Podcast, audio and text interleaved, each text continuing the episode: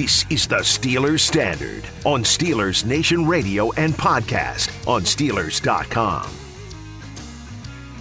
The 2021 season ended with an abrupt halt. Always does, unless you're that one team that lifts that Lombardi trophy over your head at the end of the year.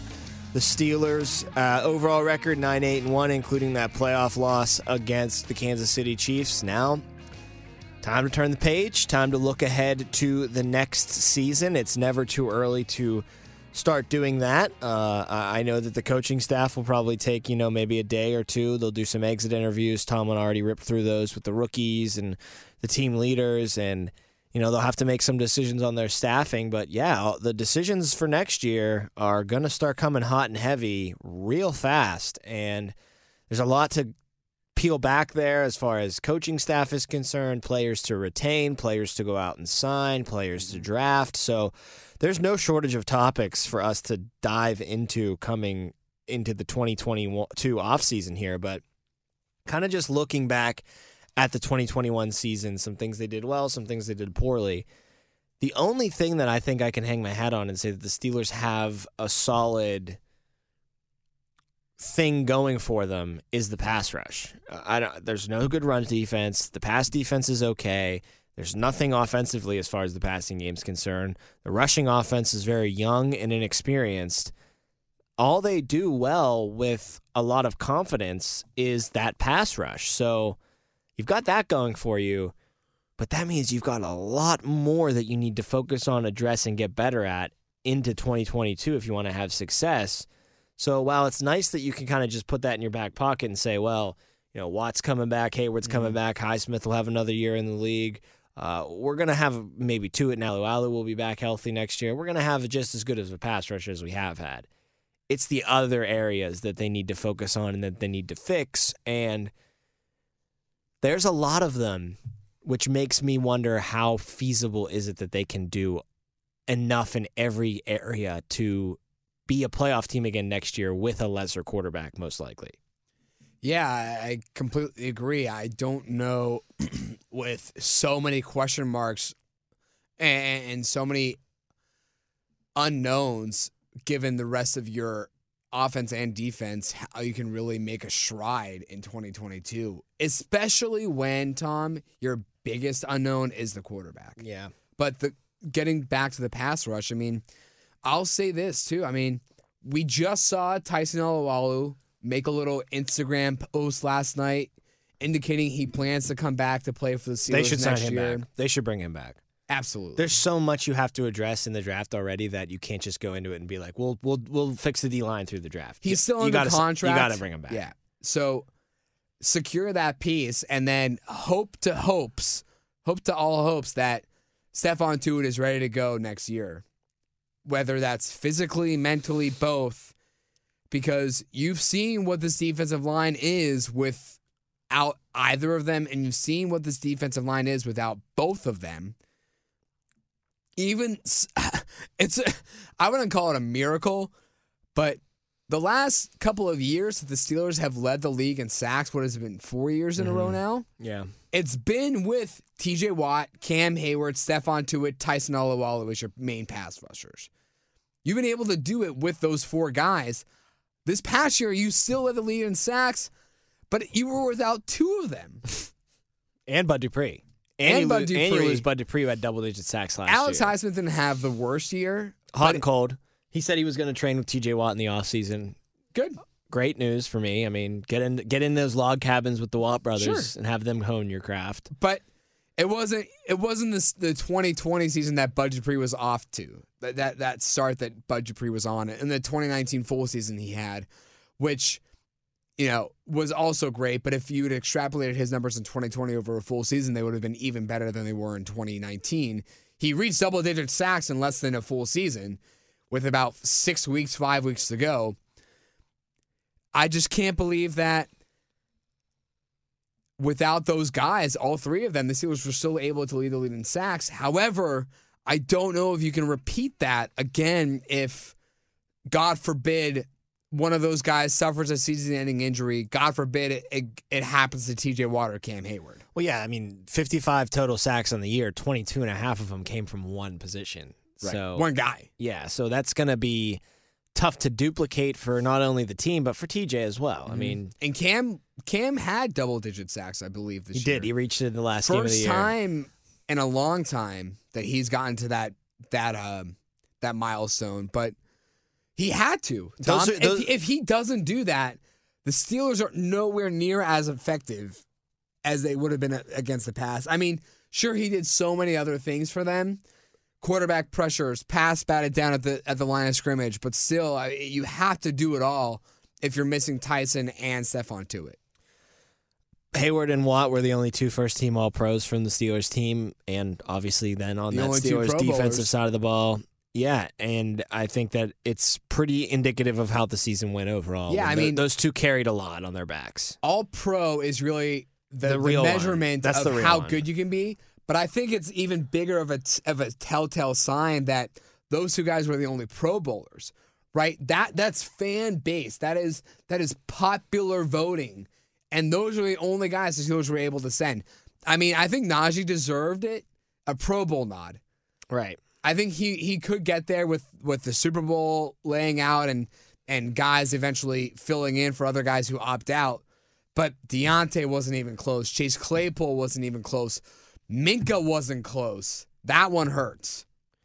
I think Minkah was closer than the other two. I think Minkah had a really strong end of the season. End of the season. But it wasn't I mean, you we know when the the Pro Bowl votes come in about week twelve. yeah, so he wasn't gonna make it at that point. I think that there's a lot to be optimistic about towards next year, though, with him, and he's a big contract that's up to to mm-hmm.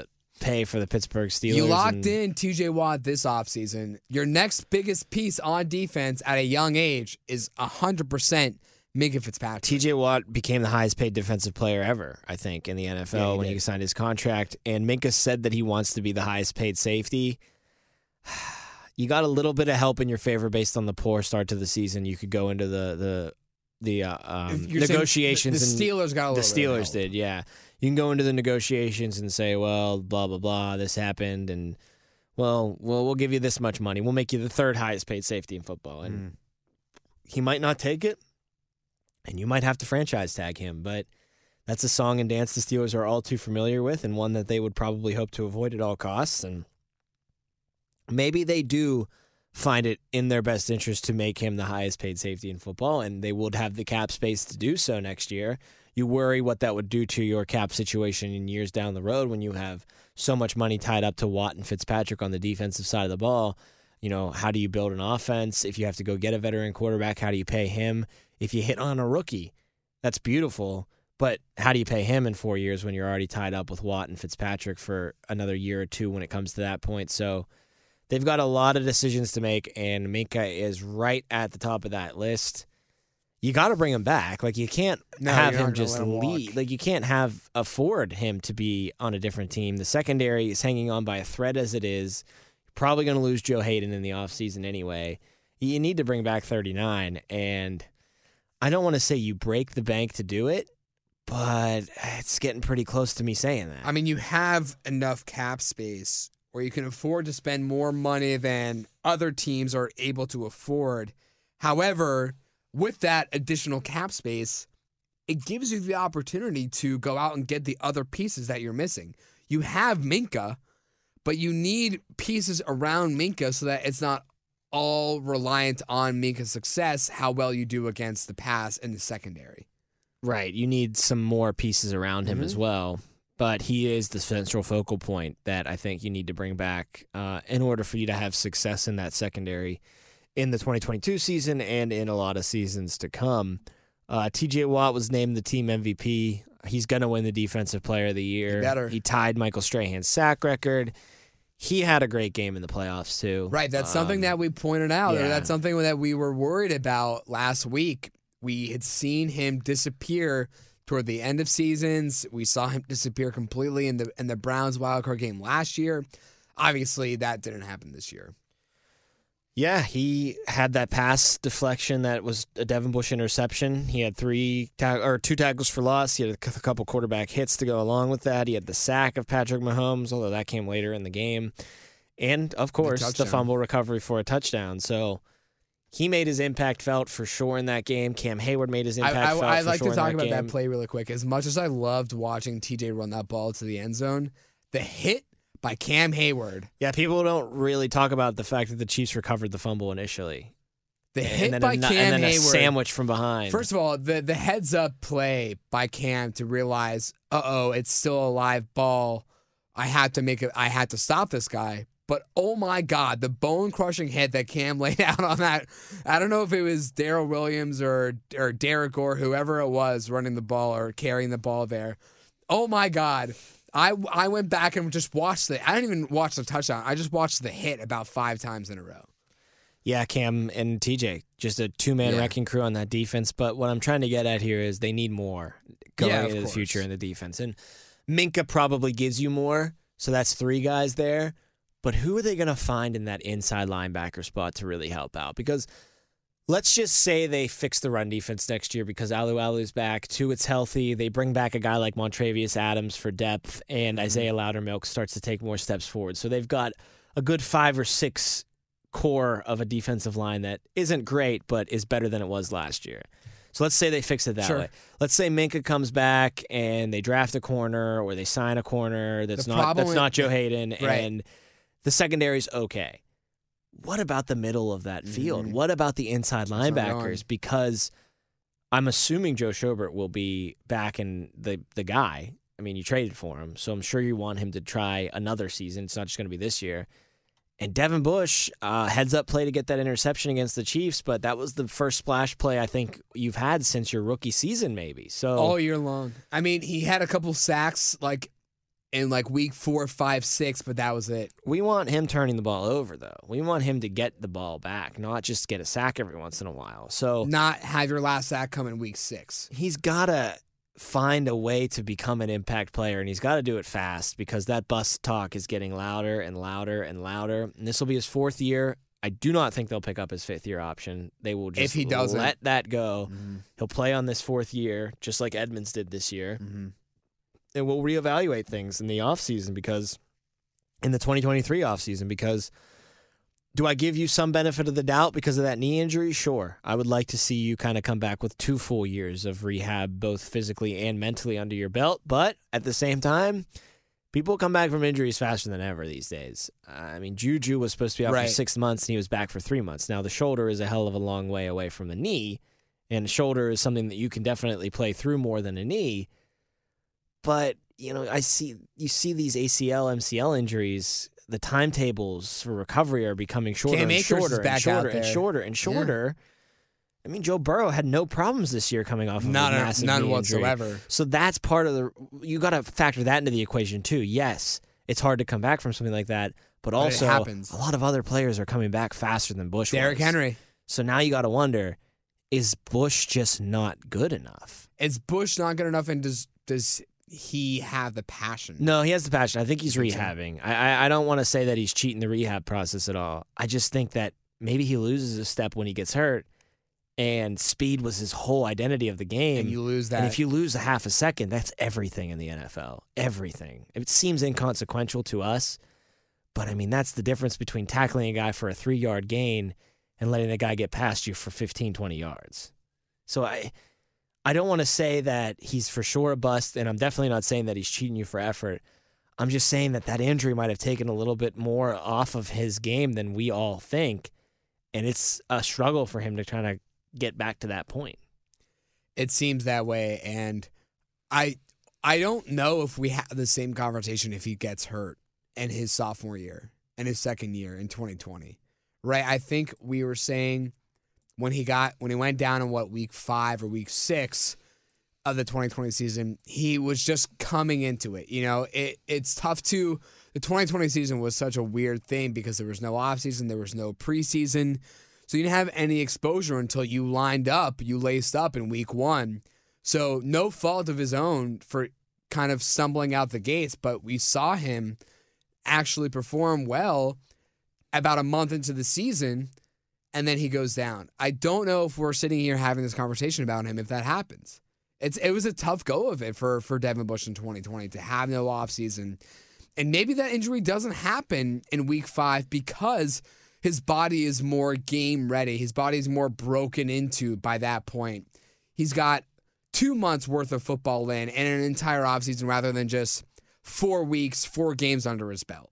Yeah, and I don't want to give up on the guy yet because there's I don't still so much potential there. Because you really only have two seasons to look at. You have his rookie year and you have this year. And his rookie year was really good. I wouldn't say it was great, but I give it a solid B in terms of an overall grade. that's fair. But this year, I mean, that's and that's you know not as good of a, a grade as you would like to give a guy that you traded up for into the top ten to get. But this certainly wasn't anywhere near that that level. 2021 was certainly nowhere near the the grade he got in 2019. And I look at guy a guy like Devin White in Tampa Bay, Mhm. and it's just like I want that. And they were in the same draft class, and White went before Bush, but you see the difference between the two. White completely coming into his own as an impact player. To be fair, he was paired with Lavonte David the second he came into the league, so he had a very strong veteran presence next to him. Bush had Vince Williams, very good veteran presence, Sure. but not a all pro caliber player like Lavonte David. So obviously the system for Devin White was a lot easier for him to kind of ease into. There was a playmaker in his position group that he could kind of freelance and do his thing with because he knew that um, he knew that he was going to be uh, David was going to be all over the p's and q's. Didn't have that with Devin Bush, and that's one thing I think that I would hope to see develop extra fast this offseason is Right. that cerebral nature to his Mhm. game. Start thinking the game more. If you did lose that step, maybe rethink your uh, angles of pursuit. Maybe, you know, level off the way you take the shallow it to an uh, extra yard and a half deeper as far as the route you take to get to a, a, a running back because you just don't have the speed to close like you used to. So if the knee is going to be a hindrance and hold him back physically, it's time for mentally that part of his game to take the step to the next level. Absolutely. And that starts wear the green dot. I mean, I know how inconsequential that is. I'm that glad is, you but- brought that but- up but because- be the guy who calls the plays now. that was a big conversation we had all throughout training camp. you bring in a guy from Jacksonville, and he ends up bringing the putting the green gets, dot on. Him. He gets the green dot, and we heard guys like Keith Butler say, "I kind of wanted to give it a, I kind of wanted to give it to Devin, but I, I my hand was forced. I kind of had to go with Joe Schobert there. Yeah, Devin's got to be up to speed with that stuff. Mhm. He's got to be able to be the guy to to command his troops out there. That's that's that's part of the job when you get that inside linebacker job. So we'll we'll see. Jury's still out. He'll definitely be back next year. One guy that definitely won't be Ben Roethlisberger. Mike No. Tomlin's press conference on Tuesday of this week, he alluded to the fact that although nothing has officially been said by Ben Roethlisberger, they are going into this offseason expecting to find a replacement at quarterback and man, that's what we're going to be talking about on this show, on all the shows for the foreseeable future. On Steelers Nation Radio, at least once per show, you will you will hear the name Ben Roethlisberger and replacement or whatever similar word you can hear attached to that. Now, Tomlin said all options are on the table when it comes to finding that replacement. That would mean you have the internal options of Mason Rudolph, Dwayne Haskins, and Josh Dobbs. You have the external options of the draft, or, of course, free agency. Um, there was a re- report earlier this year that Tomlin said he wanted a veteran quarterback to replace Ben. He didn't want to have a rookie or a young player. He kind of put that report to bed yesterday, saying that he didn't say that and that it's not just a pigeonhole into I need a veteran. Like he said, all of the options are on the table. One key thing, though, I took away from it, he really stressed, and this isn't the first time he's done it, the mobility aspect of it. I, I think he loves seven, obviously, and He loves Seven because of his Mobility at, at, at a younger age. he won him a Super Bowl. He got him to another one. Uh, those two are going to be forever intertwined in Steelers history. I think uh, Cowher and Ben as well for a little bit too. But you know, those two one of the best head coach quarterback combos in the league, and he saw Ben's mobility, and then he saw what it looks like without mobility, and he just said, "You need to be able to move to play quarterback in this league," and that's I think something that they're going to look at hard as they move forward. They're not going to take a statuesque kind of quarterback. You know, back there. Tomlin kind of had, kind of found gold before it became a trend in the NFL. I mean, Ben wasn't the traditional Lamar Jackson or Patrick Mahomes or Kyler Murray mobile kind of quarterback. But boy, his pocket escaping ability was second to none. And not only was it, I mean, it wasn't like Mike Vick either, but he was a much better quarterback overall than Mike Vick and kind of got in, Tomlin did, before it became a trend and then also lost it when it really did become a trend. As Ben got older, that's when guys like Lamar and Mahomes, Josh Allen, Kyler Murray came into the league. And he, he, he was kind of on the outside looking into that point, saying, I had it before anyone else did, and now I don't have and I can see how detrimental it can be to my team when I don't have it. And mobility, like you kind of just alluded to there, it's not. Oh, he can get out and run fifty plus yards, and he looks like a gazelle in no, the, it's in just the the, ability to extend the play. escape the pocket, extend the play, pick up five yards if you have to, and you know he's not asking for an Allen or a Jackson where you run design runs and No. you know the Josh Allen plays where they just snap it to him and he runs directly to the sidelines, finds a hole and cuts it up for five. We're not talking about that. but even when, yeah. We're talking about Mahomes. We're talking about Mhm. Rodgers. We're talking about Rodgers. y- you know guys that you know feel pressure, step up, run for five yards, get out of bounds, keep drives alive. I'm not saying that they wouldn't take an Allen where they could run design run plays or like that. a Rodgers. Right, but I'm just saying you need somebody that if bleep hits the fan, I can use my legs to get positive yardage. Right. It, it's not like, you know, we look at Josh Allen in Buffalo and say their leading rusher is Josh Allen. And that's totally different from from Kyler Murray or Lamar Jackson because Allen can still get you that run if you need it, but he's, He's, the most look established passer. he's going to look to, to throw the ball first. the two it's- named there. I trust him throwing the ball more. Oh, absolutely, Kyler's pretty close, but that was a stinker he put up in the first It, game. Eh, it wasn't all him. I mean, he's without the best receiver, one of the best receivers in football without DeAndre Hopkins. It's tough.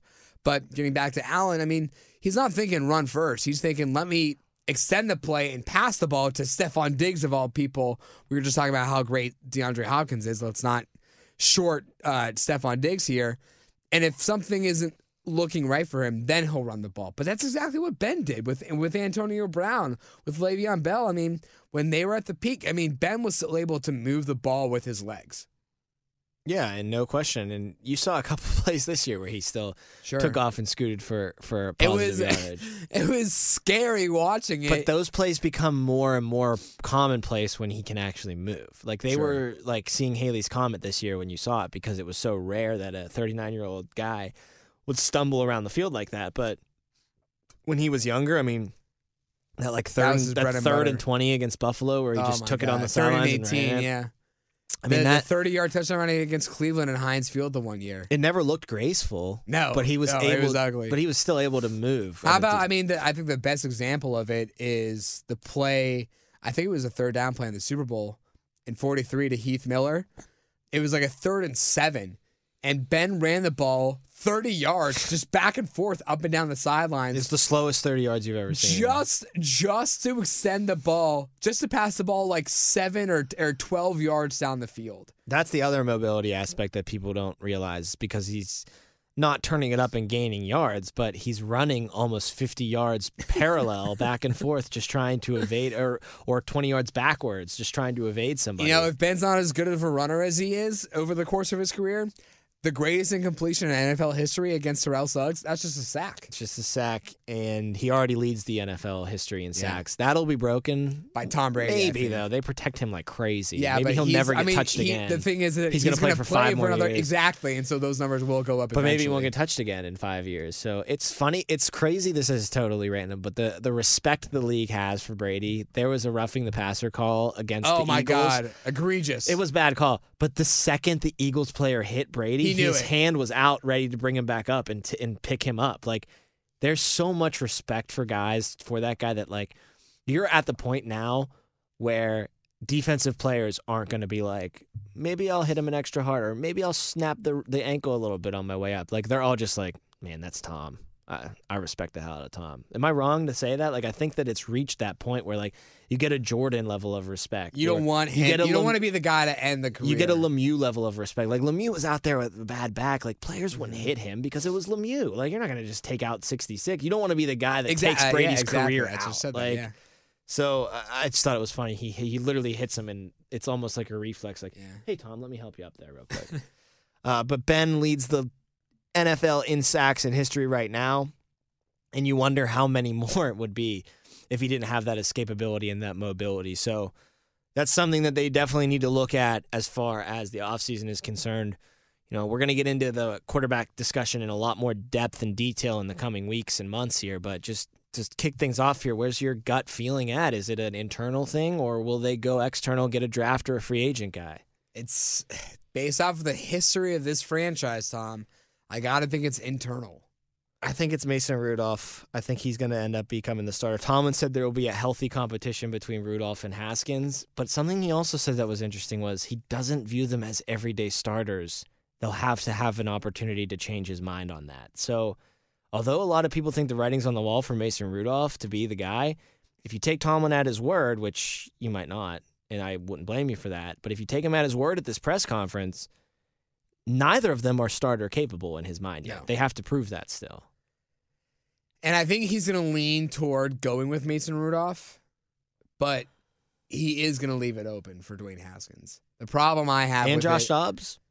if they bring him back, he'll he'll be around in training camp and mini camp. Josh Dobbs will be. Will he make the final fifty three? I don't know. Mo- mobile? Pro- Sure. probably the most mobile of all three of those guys. Honestly, had the best play out of all three of those guys in the last four years. You know Live what I'm arm. talking about Yeah. the the Baltimore play. Uh, I think that was 2018. It was like a third and 17. Ben goes down, and Josh Dobbs picks up the first down for one play, and then comes right back out. Ben marches out, tags him out. And then, of course, there was the Oakland time when Josh Dobbs came in in 2019. Remember that? Ben's MRI problem. Had to go get the MRI. I don't The MRI remember machine that. was broken. Dobbs threw an interception. That was the same game that Boswell slipped at the end to try to tie it in Oakland. That was 2018. 2018. 2018, yeah. So you've seen the good and you've seen the bad with Josh Sure. Dobbs. But I think his name certainly deserves No, to I be mean in the none ring. of these three guys. Rudolph and Haskins aren't miles ahead of him, No. so you might as well give him a shot. None of none of these three guys are starter capable.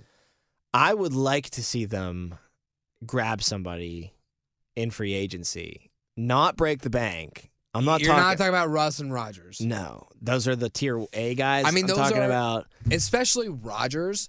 That's a that's a rental.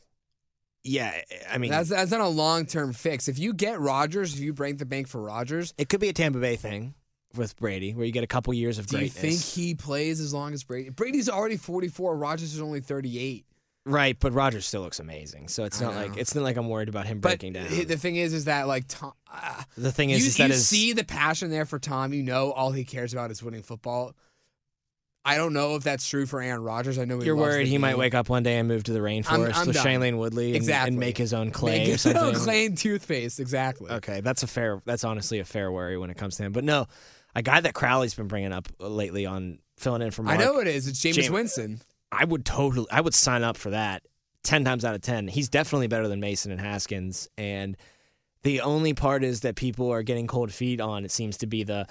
Well, Mason knows the system. Really. Jameis Winston's a number one overall pick and a Heisman Trophy winner. He'll pick up a system like nobody's business. He's not a dumb person. Like he will pick it Honestly, up. the Saints. What That's a tougher system than the Steelers at- are running. You're, you're, you're telling me the Saints are going to be like, oh no, we didn't want to, we didn't want Jameis Winston to really start the rest of the season. He got injured. Listen, He got hurt. They would have loved to see him. Picking the up- Saints, do the Saints make the playoffs if he stays healthy? Yes, I believe yes, they do. Absolutely. No offense to Matt Canada, except offense to Matt Canada. A Sean Payton offense probably a lot harder to pick up than a Matt Canada offense. Sure. I'm just gonna I'm just gonna go But out on a limb and say that. Jameis Winston probably fits the bill a lot better for a Matt Canada offense than Mason Oh, Rudolph yeah. and, and, and Dwayne Haskins. oh yeah, Jameis Winston has moments where he looks like the greatest quarterback to ever play the game. Of and then he throws three interceptions in a year. But I would still take that. See, my my worry is with with guys, you know, struggling like Diontae and Chase. Diontae and Chase versus Chris Godwin and, and Mike Evans is a night and day comparison, and he still threw 30 interceptions with Chris Godwin and Mike Evans. No Bruce Arians offense though. it's true. Well, we'll see. He might still throw some interceptions here in Maybe. Pittsburgh. But I think that's a risk I'd be willing to take. Sure. I mean, like I mean, that. Jameis Winston is a starting quarterback. Mason and Dwayne Haskins are not. The only problem is, I would totally bring him back if I were the Saints. Like I wouldn't even think twice. That's the thing It. is you were five and two with him. I don't know how likely the Saints.